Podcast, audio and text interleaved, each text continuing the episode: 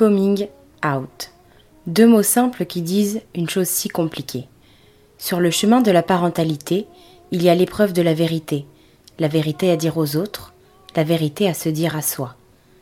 Un vieux proverbe dit que chacun s'y prend à sa manière pour faire son vin et ses enfants. Leur coming out, Simon et Jérôme nous le racontent maintenant. GPA J'ai deux papas, un podcast proposé par Bataille Culturelle.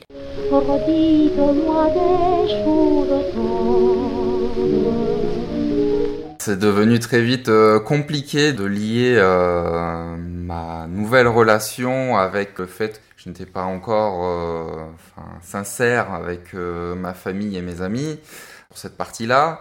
D'ailleurs, je me suis très vite fait prendre au piège, on va dire. Par exemple, quand j'ai redemandé à mes parents le jeu de clés que je leur avais passé pour l'appartement parce que j'en avais besoin pour le donner à Jérôme, ils se sont tout de suite posé des questions parce que bon, je n'avais jamais ramené euh, ni de petites copines ni de petits copains chez moi de toute mon adolescence. Euh, donc c'est vrai que ça peut poser des questions. Et c'est à ce moment-là que voilà, ils ils ont senti qu'il y avait quelque chose qui se passait et très honnêtement, moi je pouvais pas leur, euh, leur mentir plus longtemps. Et donc c'est quoi à peine euh, à peine euh, un mois et demi, deux mois après qu'on soit rencontrés que j'ai fini par tout leur dire. Par mail.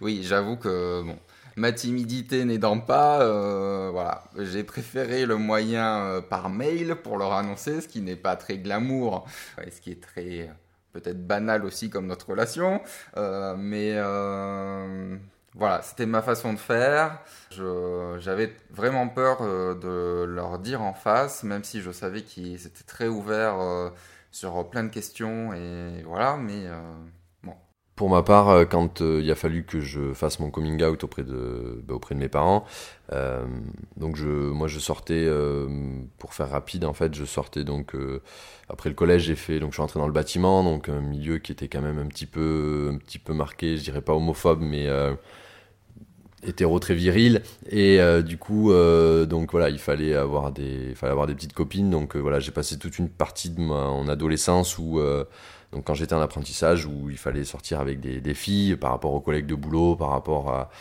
par rapport à un milieu rural qui n'était pas forcément prêt à, accepter ça, bien que moi, au fond de moi, je le savais depuis que j'étais, depuis que j'étais tout petit. Depuis que j'ai pas 10 ans, je savais que, que voilà, j'étais homo et pas hétéro. Donc euh, après voilà, j'ai fini par faire mon coming out suite à, ma, à mon premier petit copain avec qui on était resté deux ans ensemble et donc qui était euh, qui habitait à Tours à l'époque. Et donc euh, il a fallu euh, si je voulais le voir au bout d'un moment il a fallu crever l'abcès parce que pour faire les allers-retours Bordeaux Tours au bout d'un moment c'était très vite voilà c'était très vite cramé. Donc de ce côté-là il a fallu que je fasse. Mais comme Simon lui l'a fait par mail moi je l'ai d'abord dit à des amis qui l'ont dit à ma sœur, de ma sœur à, mes parents, de mes parents à mes grands-parents, et je n'ai jamais eu le cran de, voilà, de le dire à ma famille en face. Après, ça s'est su et, ça s'est très bien passé. Mais voilà, je, l'ai fait dire par, euh, par personne interposée. Simon et Jérôme comprennent. Ils comprennent les silences, parfois les pleurs ou la difficulté pour certains de leurs proches à admettre ce qu'ils ont mis tant de temps à dire eux-mêmes à haute voix. Mais ils font surtout le choix de vivre leur amour au grand jour, partout, J'ai toujours travaillé dans le bâtiment dès la fin de mes études. Euh, c'est vrai que dans mes premiers emplois, euh, euh, c'est pareil, j'inventais des histoires auprès de mes collègues pour éviter en fait le sujet familial et la vie de couple. Ça a été un, moment difficile. actuellement, je vis ma vie telle que tout le monde peut la vivre. Euh, mes collègues euh, savent tout de moi et euh, très honnêtement, ça fait vraiment une bouffée d'air de pouvoir parler de, de, de, Jérôme et de, nos projets avec eux. Aujourd'hui, donc tout le monde, pareil de mon côté, tout le monde, tout le monde le sait dans mon, dans mon milieu professionnel. Et là-dessus, j'ai toujours eu un regard très bienveillant de mes hiérarchiques. Mais pour Simon, député suppléant de la cinquième circonscription des Pyrénées-Atlantiques au plus fort de la mobilisation de la manif pour tous, l'épreuve personnelle est rude.